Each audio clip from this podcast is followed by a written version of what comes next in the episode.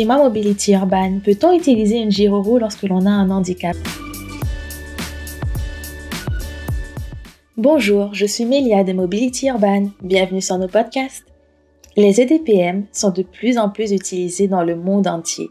Les hommes comme les femmes y voient une solution de déplacement rapide, pratique et efficace, mais surtout accessible à tous. Rappelez-vous, dans un de nos précédents podcasts, nous vous partageons l'ingénieuse idée de l'entreprise Omni, qui avait créé une fixation permettant aux personnes en fauteuil roulant d'utiliser une trottinette électrique.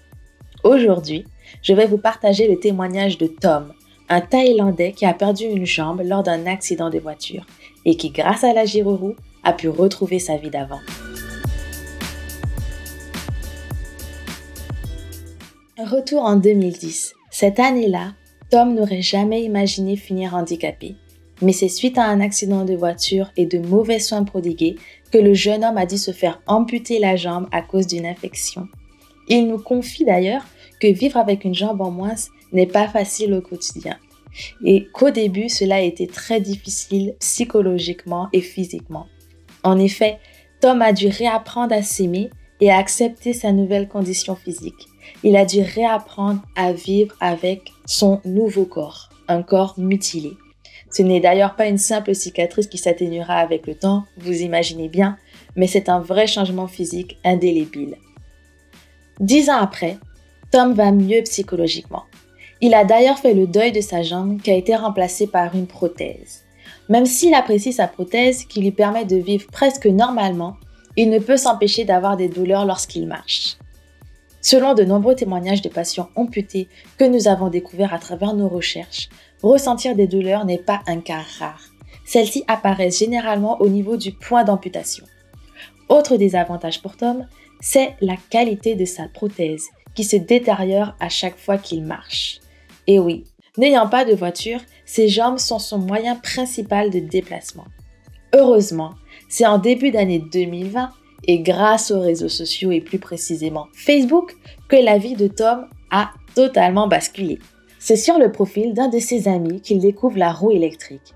Intrigué par cette mobilité qu'il n'avait jamais vue auparavant, il a voulu la tester et ça a été le coup de foudre. Lorsque nous lui avons demandé pourquoi avoir choisi une roue électrique, il nous expliqua que c'était la solution pour qu'il se déplace plus facilement dans sa ville. Malgré son handicap, il n'a eu aucune difficulté à apprendre à la manier. Depuis un an, il roule en Kingston 14D et Kingston 16S. Tom est totalement reconnaissant et remercie les créateurs de cette mobilité. Pour lui, la gyroroue remplace la jambe qu'il n'a plus. Elle l'aide beaucoup dans ses tâches quotidiennes et il peut aller n'importe où sans limite et en toute discrétion. En effet, la compacité de cette DPM lui permet de fréquenter des endroits bondés sans se sentir encombré par sa mobilité. Un vrai plus. L'autre avantage est que grâce à la roue électrique, sa prothèse ne se détériore plus aussi rapidement qu'avant et il a beaucoup moins de douleur lorsqu'il se déplace. Aujourd'hui, Tom s'est donné comme mission d'être un exemple pour toutes les personnes qui sont dans la même situation que lui. Il a créé une page Facebook pour présenter son quotidien en roue. D'ailleurs, il nous a confié que nombreux handicapés recherchent de l'inspiration pour pouvoir continuer à se battre. C'était son cas il y a quelques années en arrière.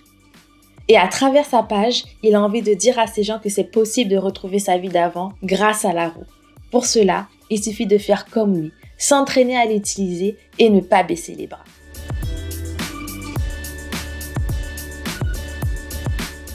Et voilà, vous avez découvert l'histoire de Tom, un homme pour qui la vie a basculé il y a 10 ans de cela qui a pu retrouver son quotidien d'avant grâce à la roue électrique.